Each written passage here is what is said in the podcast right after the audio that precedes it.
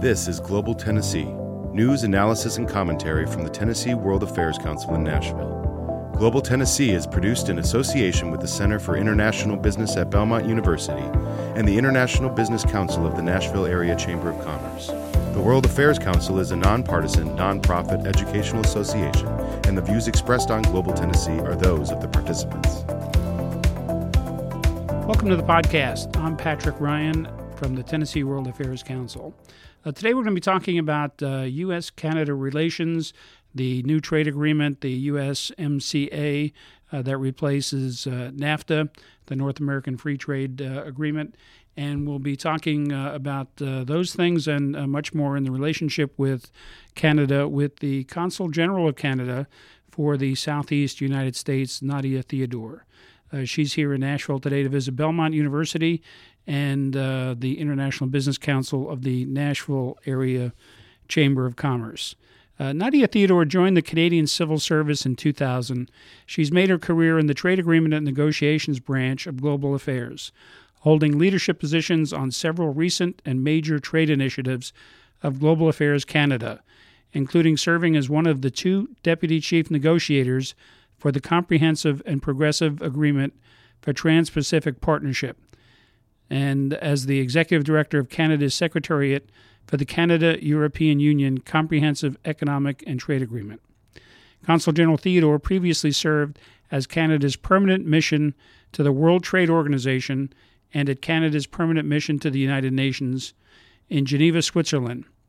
Directly prior to being named Consul General for the U.S. Southeast in August 2017, she served in Ottawa as Chief of Staff and Executive Director to Canada's Deputy Minister for International Trade. With over 10 years of trade policy experience, Ms. Theodore's appointment came as Canada, Mexico, and the United States launched negotiations to modernize the North American Free Trade Agreement, NAFTA. As part of Canada's international trade negotiating team, Ms. Theodore built a reputation for forging strong partnerships with government and business leaders and managing complex priority trade initiatives. Ms. Theodore was born and raised in Ottawa, Canada, uh, Ontario, and she holds a Bachelor of Law from the University of London and an MA in Political Science from Carleton University. Here now, our conversation with Consul General from Canada, Nadia Theodore, and we'll be joined by uh, board chairman of the Tennessee World Affairs Council, Jim Shepard, and uh, Ambassador uh, Charles Bowers, uh, also of the Tennessee World Affairs Council board. We hope you'll uh, enjoy this podcast, and we hope that you'll listen to other Tennessee World Affairs Council podcasts, which you can find on SoundCloud.com slash TNWAC. Also check our website, tnwac.org, for more podcast information and how you can support the World Affairs Council and become a member or uh, provide financial support. Here now, our conversation with Consul General Nadia Theodore of Canada.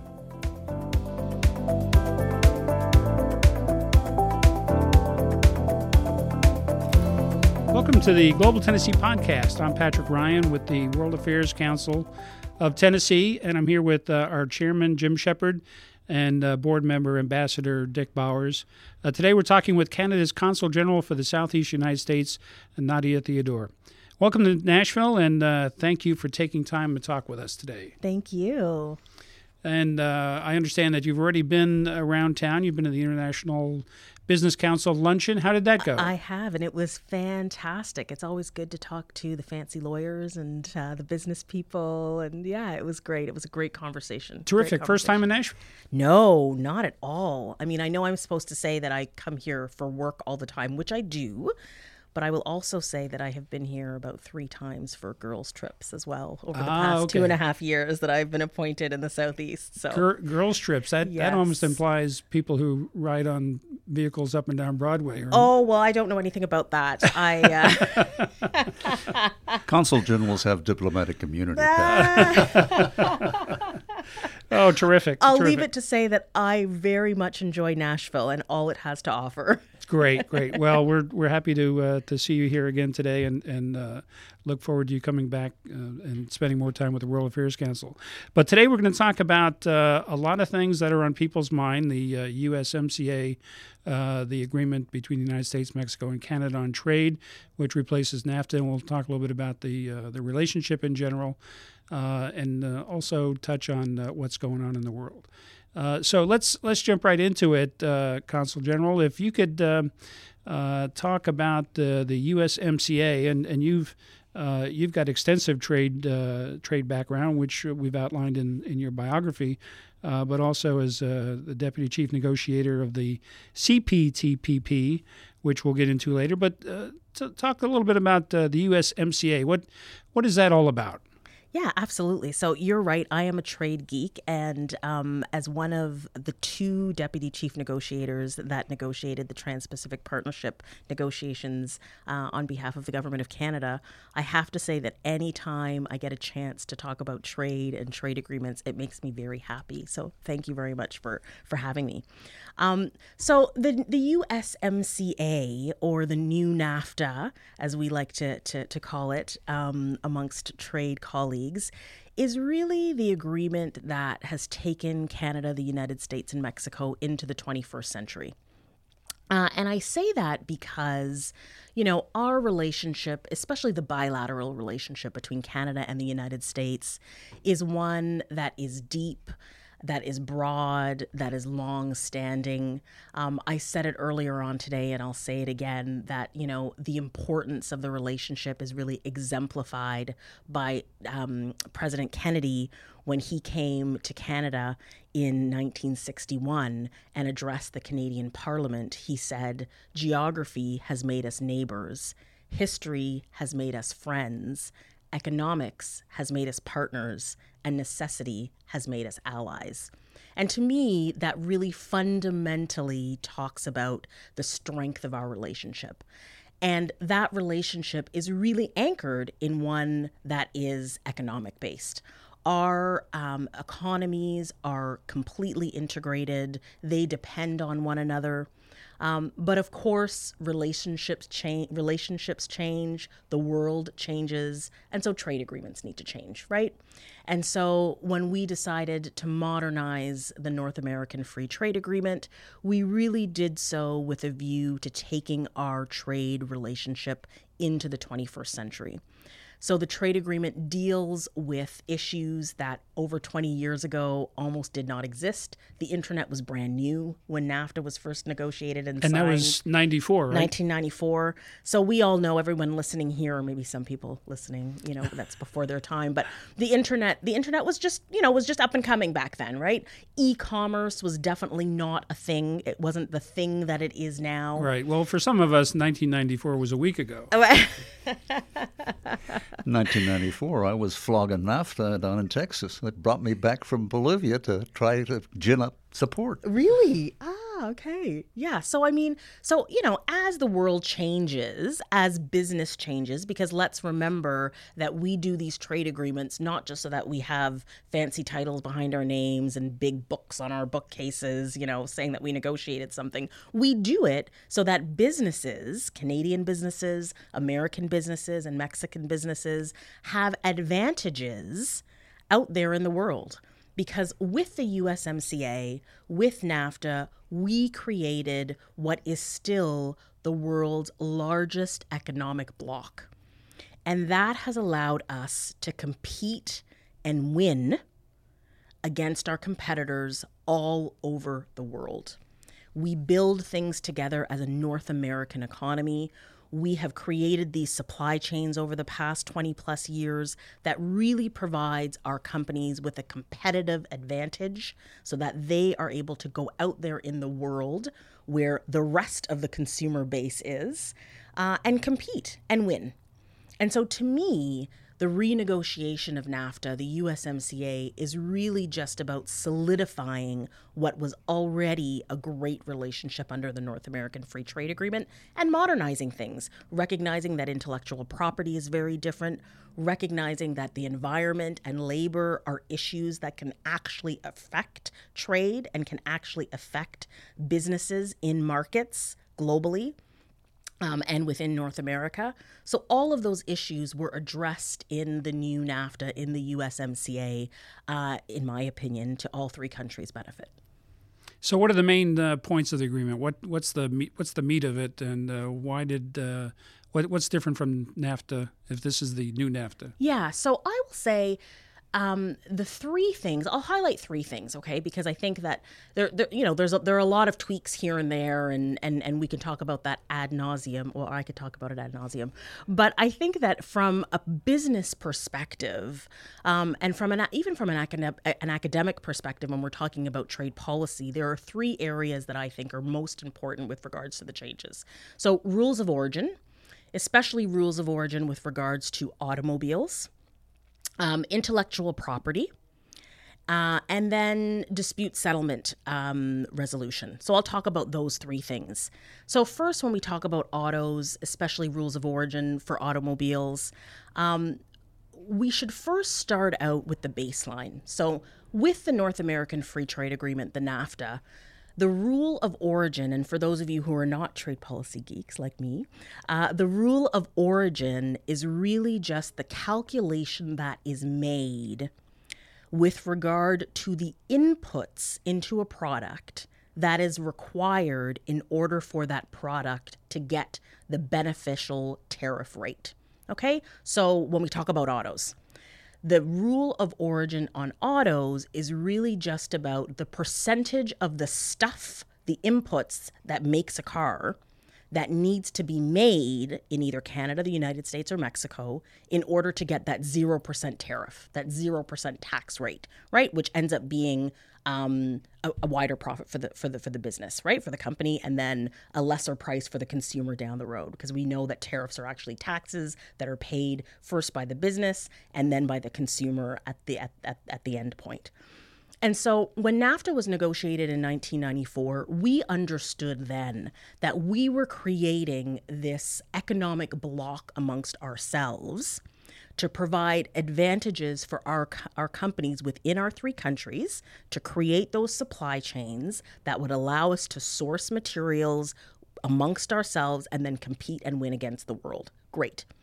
But we also recognized that we wanted to ensure that our countries and our companies were the ones that got the benefits, right? So that we weren't buying things from other countries, giving them a benefit, and making sure and, and, and therefore creating uh, holes within our North American supply chain. We wanted to make sure that if you got a preferential tariff rate, it was because you were creating value chains and creating jobs in one of those three countries, right? Canada, the United States, and Mexico. So at the time, the rule of origin on autos was 62.5%.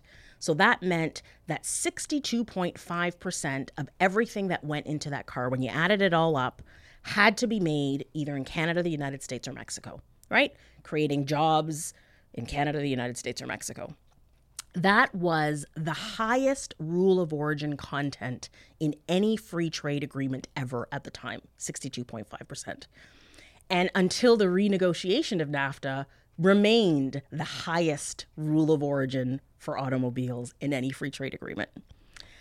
Now, you know, like we said before, the, the world changes, you know, people start figuring out what the loopholes of things are, right? Um, and you know, they start playing silly bugger with the value chains, and you know, things see, things seep in where things maybe aren't meant to seep in. And the way that we build cars is very different as well, right? And so, under the new NAFTA, under the renegotiation of, of the USMCA, we sought to tighten up that North American value chain to make sure that the benefit of this agreement was maintained within companies in Canada, the United States, and Mexico.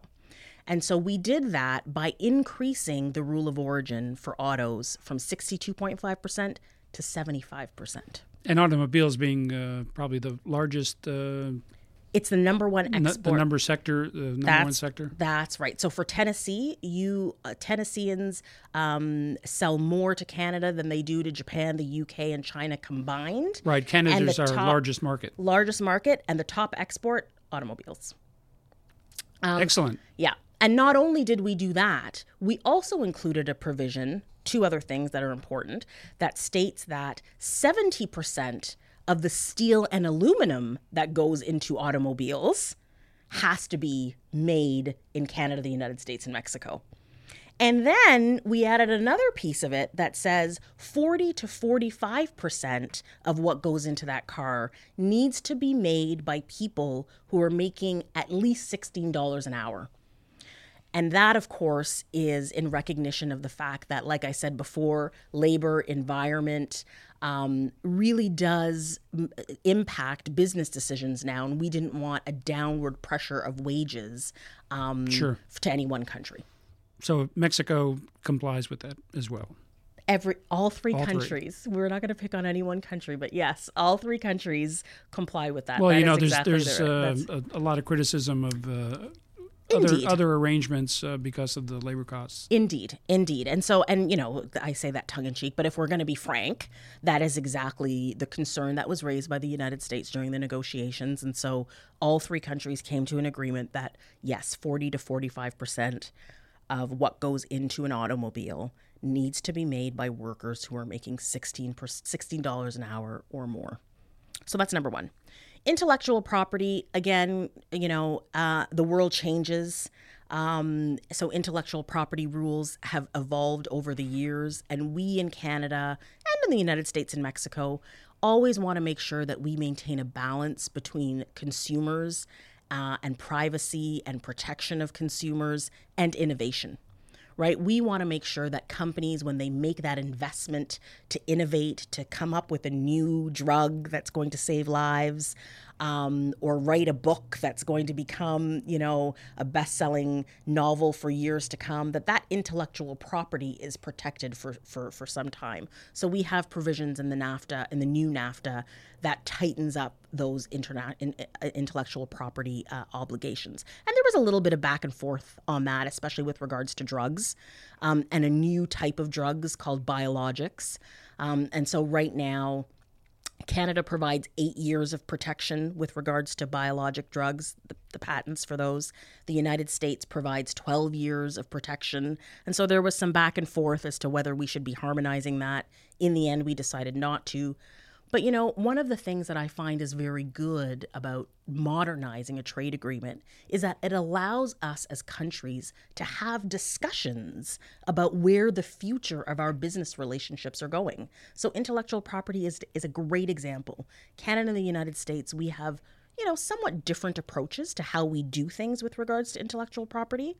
But the modernization of the agreement allowed us to have formal discussions about where we want to take that relationship and how that relationship is growing and evolving and how we can make it work for both of our countries, for both of our sets of our innovators, and for all of our consumers. Well, that's a, a great explanation of what the uh, the agreement is about. So, where does it stand in terms of implementation? I, I know it was in the U.S. House of Representatives uh, a couple of weeks ago, and uh, where, where are we That's as far right. as it uh, So coming we- into effect? Yeah, so we signed it in December of 2019, just a couple of months ago. It's now going through the process in the United States, and I always say to people, um, "I'm, I'm, you know, you should ask uh, Americans about their American process." Um, so it is going through the process in America. I do understand, yes, that it has passed the House, um, so that's great news. Uh, in Canada, it has already been the text has already been submitted to Parliament. Um, and what we have always said is that we will be implementing the agreement in lockstep with the United States. So we just had an election in October. Our new government was sworn in uh, four weeks ago now, I guess. Um, so very soon, Parliament just rose as as well in Canada. So very soon, the agreement will go through the three readings, will be passed in Parliament, um, and and then can be can be uh, ratified and implemented. Great. Well, we're going to shift gears here, but first I want to remind our listeners that this is the Global Tennessee podcast from the Tennessee World Affairs Council. We're talking with Consul General Nadia Theodore. She is the uh, CG of uh, Canada to the Southeast United States. We're talking about U.S. Canada relations. Uh, trade and uh, the other par- uh, parts of the relationship. And uh, with us today is Jim Shepard, uh, chairman of the Tennessee World Affairs Council, and Dick Bowers is uh, also on the board. Jim, you, you've got a question about the CPTPP. Yeah. This, maybe give the, our audience a little bit of background on CPTPP and how that derived from TPP. Absolutely. And and I would be curious to understand if there are any key provisions that are different in CTPPP versus the TPP mm-hmm. that was being discussed prior to that. And if Absolutely. everybody could follow all those right? PPs, exactly. good for you. Exactly. Good for you. Good for you. Uh, absolutely. So TPP, the Trans-Pacific Partnership negotiations, um, actually started and Canada was not part of the discussions. So if you go way back, it started actually um, as as a group of four countries: uh, the United States, Chile, Australia, and New Zealand. Don't quote me on that. It was called the P4. Um, and then it evolved into the Trans Pacific Partnership negotiations amongst 12 countries, um, for which Canada and the United States were, were in there, including Japan and Malaysia and Vietnam um, and others. And, you know, at the base of it, with any multilateral agreement where you have several countries around a table negotiating an agreement, there is always, always, I would say, twofold with regards to the intended outcomes. So, absolutely, it's about market access and it's about setting the rules of trade. And with regards to Trans Pacific Partnership negotiations, you know, at its base, Canada and the United States and others that joined into the Trans Pacific Partnership really had the idea that trade, global trade, and multilateral trade amongst certain partners, especially in the Asia Pacific region, was really increasing at a rapid pace. And somebody needed to set those rules. Somebody needed to set the bar where we wanted to see it Otherwise, we risk, you know what, if as we say, if you're not a rule maker, you're a rule taker, right? And so we wanted to be rule makers vis-a-vis the Asia Pacific region. So TPP was really about that. It was really about, you know, people use the word containment. Um, some of our, our, our, friends in, in, in parts of Asia. To, but really, what I like to say is it was really about setting the rules of trade for that area. Um, and we did that. Great. Um, so like, why do you why do you think the United States withdrew? uh, listen, you know what? So we did that, and then shortly after, like you rightly said, the United States decided, as is the right of ev- any sovereign country, right? That they no longer wanted to be part of the Trans Pacific Partnership negotiations um, or agreement. Um, and you know, listen, I um, do not purport to understand what goes on um, in any you know boardroom uh, of any country at that level. Right, that's way above my pay grade.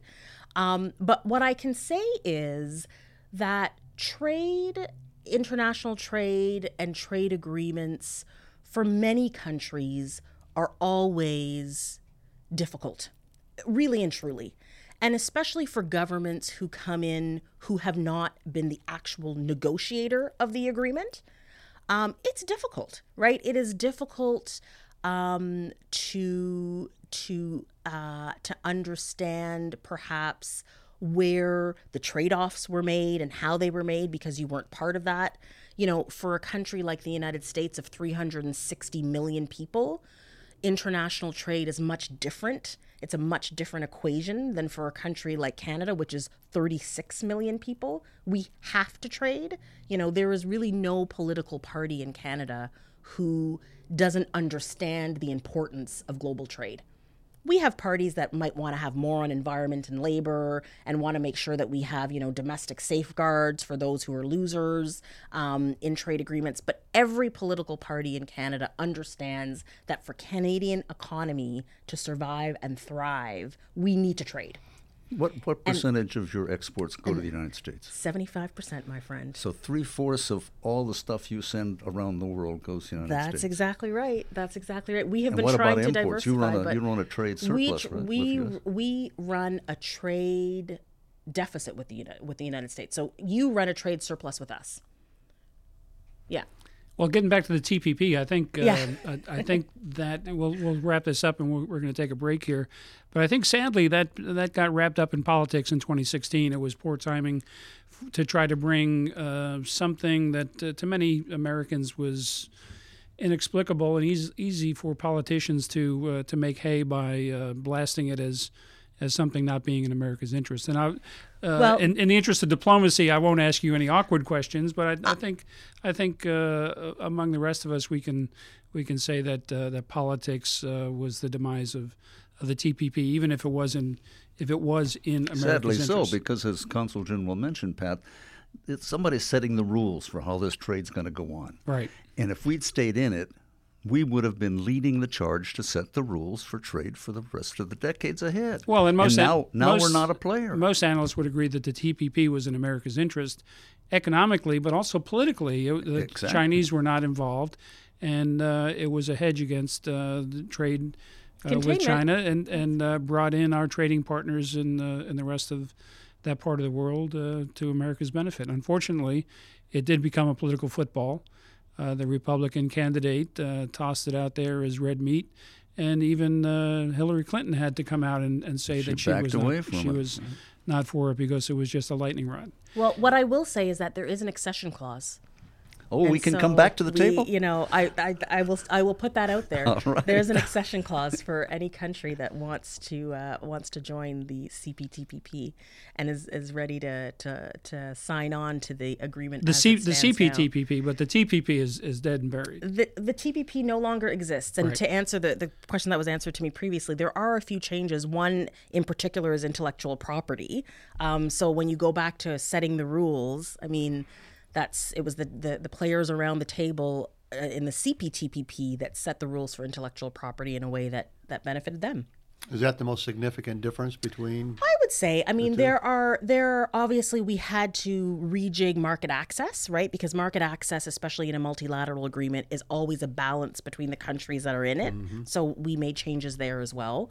Um, so all of the market access provisions are are different um, as they need to be because there's one less country in there. You need to do some rebalancing. Yeah. Well, we're now all smarter on uh, on global trade and investment, and and uh, we wish we could spend more time with you uh, on that. But we're going to move to other uh, subjects uh, after we take a brief break. Ambassador Dick Bowers is going to ask questions about the uh, relationship directly with uh, Tennessee and what you hope to. Accomplish in your, your visits here and encouraging trade and investment and commercial activity. So, we're going to take a break. This is the Global Tennessee podcast from the Tennessee World Affairs Council. You're listening to Global Tennessee from the World Affairs Council. We invite you to share your thoughts with us in email info at tnwac.org. You can subscribe to the World Affairs Council newsletter on the website tnwac.org. And you can like us on Facebook at Tennessee WAC, as well as follow us on Twitter at TNWAC. Don't forget to tell your friends about Global Tennessee and the World Affairs Council. This podcast and other educational programs from the World Affairs Council are supported by you and our sponsors. Are you interested in supporting global affairs awareness in your community? Visit tnwac.org for more information. Welcome back to the Global Tennessee Podcast. I'm Patrick Ryan with the Tennessee World Affairs Council. We're here today with uh, the Consul General, Nadia Theodore, uh, from Canada. Uh, she represents Canada in the Southeast U.S., and we're joined by Jim Shepard, Chairman of the Board of the Tennessee World Affairs Council, Ambassador Dick Bowers, also on the board, and we've uh, we've been talking about uh, trade and uh, commercial activity globally. Uh, and uh, Dick, let me toss it to you, and you can uh, dive into Tennessee uh, Okay, I, you know, Americans probably don't spend an awful lot of time worrying about trade, except when they can't get what they want, like a Toyota or a French wine or something of that sort. But Canada is the United States' largest trading partner in the world. And within that largest trading partner, where does Tennessee fit? So within that largest trading partner, Tennessee is right at the top. You are our number one trading partner Seriously? as well. Absolutely, number one? That's right. Yes, absolutely. Tennessee. What are we? What is- are we selling you people? you Parkas? sell us a lot of au- no you sell us a lot of automobiles okay. so tennessee is canada's sorry what i should say is canada is tennessee's number one trading partner tennessee sells to canada more than it sells to let me get this right japan uk and china combined um, Oh, sorry, no. More than it sells to Mexico and China combined. Japan, UK, and China combined is at the national level. Um, yeah, and so the relationship is really one that, you know, I think you're right. And somebody said it to me earlier on today. It's such a casual relationship that we have because we are such good friends. It's taken for granted. That's right. You don't understand how important it is. You don't understand that 170,000 jobs here in Tennessee are is supported by trade with Canada. The value of our trade is 13.1 billion dollars. Tennessee has a trade surplus with Canada. Um, uh, you export uh, 7.8 billion dollars in goods to Canada annually. Uh, you're a top destination for us with with with regards to agricultural products, which is very important here in Tennessee. Eight hundred and sixty-six million dollars in services. I mean, I could go on and on and on, right? So, so given the importance that Tennessee has with trade and Canada, when are you moving your consul generalship to, to Nashville and get out of Atlanta? Well, you know, listen, I um, you should. Talk You don't make those should- decisions. yeah, right? I mean, okay. listen. I love, I love Nashville. I love Nashville, and absence makes the heart grow fonder. So the fact that I'm not here every day ma- means that I, I grow fonder every, every with every minute that I'm not here. Well, tell us tell us about the commercial uh, development, the the things that uh, you try to do when you come to Tennessee and you talk to business people. Yeah, absolutely. So, you know, when I come here, I try and do two things. Okay. So, um, and I realize this is the world, you know, this is, we're talking about trade and commerce. So, absolutely, there is a lot of outreach with regards to Canadian businesses that are here. There are over 130 Canadian companies here in Tennessee. So, a lot of that work uh, is something that I do while I'm here. Um, myself and my team are always looking for opportunities for Canadian companies that, again, really want to enter into that value chain here in Tennessee. Um, so, looking for opportunities for that, for us to partner in that sense. Um, but then on the other side, and a lot of education, a lot of this stuff, which is the fun stuff, right? Talking about trade, outreach to universities, letting um, folks that might not know how important the relationship is, letting them know just how important the relationship is. But then the other side of the job is really about strengthening those people to people ties and the cultural ties.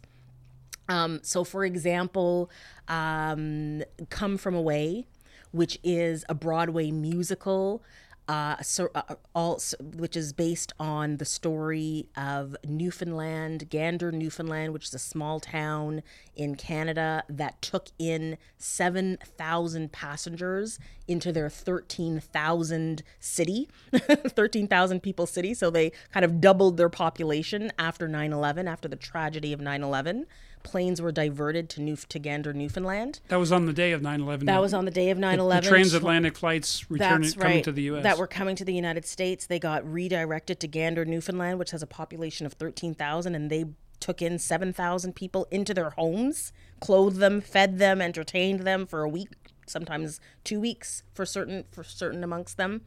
Um, and they made a Broadway play out of it. I mean, and that just really goes to show you the importance of the relationship. So I talk about that. Is that the play coming? The to- play will be here. The play will be here in June. Don't quote me on that. Great. Uh, but the play will be here in the summer.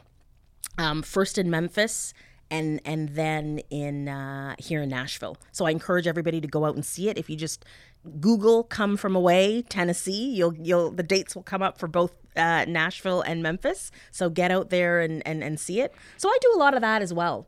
Um, I'm going to be at the Frist Museum later on. We have a, a, a fantastic exhibit um, of Indigenous art with six artists um, from Canada that are being showcased there. So a lot of that goes on as well, right? Really letting people know about the rich relationship that we have that goes beyond trade. That's really about cultural ties and about people to people ties. So what uh, what opportunities that uh, might not yet be in the in the, the mix between Tennessee and Canada are there out there emerging things new new uh, technologies or business opportunities? Yeah, I wouldn't say. I mean, it's not a new technology, but I would say that there is a lot of opportunity with regards to agriculture. So our great friends at the Tennessee Department of Agriculture had a very successful reverse mission last year and are actually planning another mission to Canada this year in 2020. Um, and the, the reverse mission last year really, um, we actually got several uh, leads and one actual business deal out of that trip. Um, and so the agricultural relationship between Tennessee and Canada is growing. Um, and and the folks uh, at the Department of, of Agriculture here in Tennessee work so hard. They're amazing. They've become great partners, and I see a lot of opportunity for us in the coming in the coming year. Well, let's shift gears a little bit uh, as we uh, try to wrap up our Global Tennessee podcast today. And let's talk a little bit about uh, international relations. The U.S. Uh, and Canada are close partners in North American defense and also NATO partners.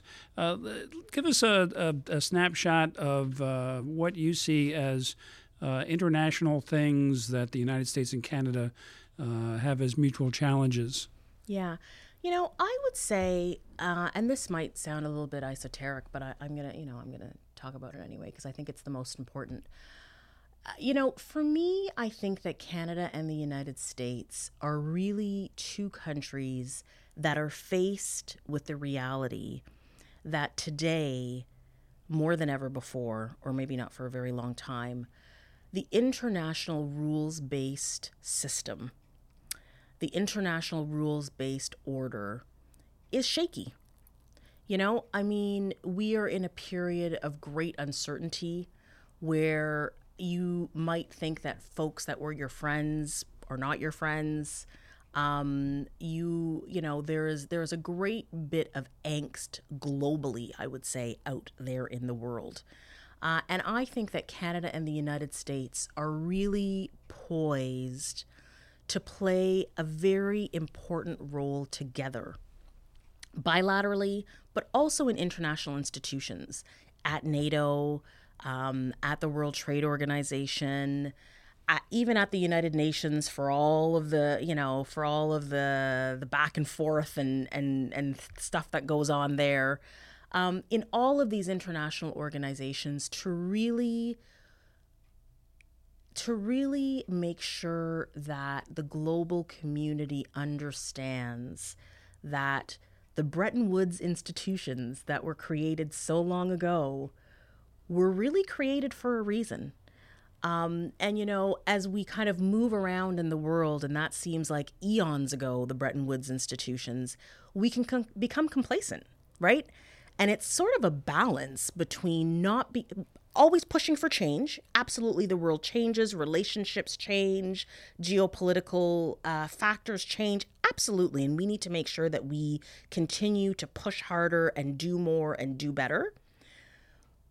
But we have to balance that with not being complacent with regard to the importance of our international institutions and what the foundation of those international institutions and the rules based system was supposed to bring us.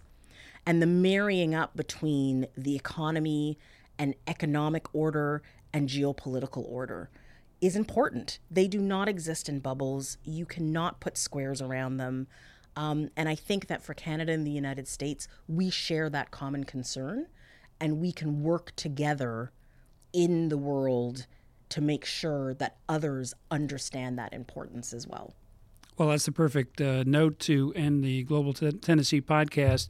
Uh, we've uh, learned today about a number of things the uh, United States and, and others take for granted, and, and those institutions uh, are, are one of them. But also, uh, we've discussed the commercial relationship with Canada that a lot of Tennesseans take for granted. We don't appreciate what what that means to the Tennessee economy, and and we're also, I think, taken for granted the uh, partnership and the relationship and the uh, the harmony that we've enjoyed with uh, Canada for uh, centuries now, and and uh, will endure um, uh, for much more time to come. So, uh, Consul General Nadia Theodore, uh, thank you so much for being with us today. Thank you. Thank you so much. This was really fun. Thank you all. We'll have to do it again. We'll have to do it again. I'll So- hold you to that. So that uh, that wraps up this podcast uh, episode of the Global Tennessee podcast from the Tennessee World Affairs Council. We've been talking with Consul General Nadia Theodore, uh, representing Canada in the Southeast U.S., uh, with Jim Shepard, Chairman of the Tennessee World Affairs Council, and Ambassador Dick Bowers uh, from the board of the Tennessee World Affairs Council. Thank you, gentlemen, for joining uh, us today. And uh, we'll uh, ask that you take a look at the Tennessee World Affairs Council website, tnwac.org, for membership information and the place where you can make a donation. If you enjoy these podcasts and our community global awareness efforts, please take a look and uh, drop a dime in the in the bucket. We appreciate it. That's it. I'm Patrick Ryan, President of the Tennessee World Affairs Council. We'll see you next time.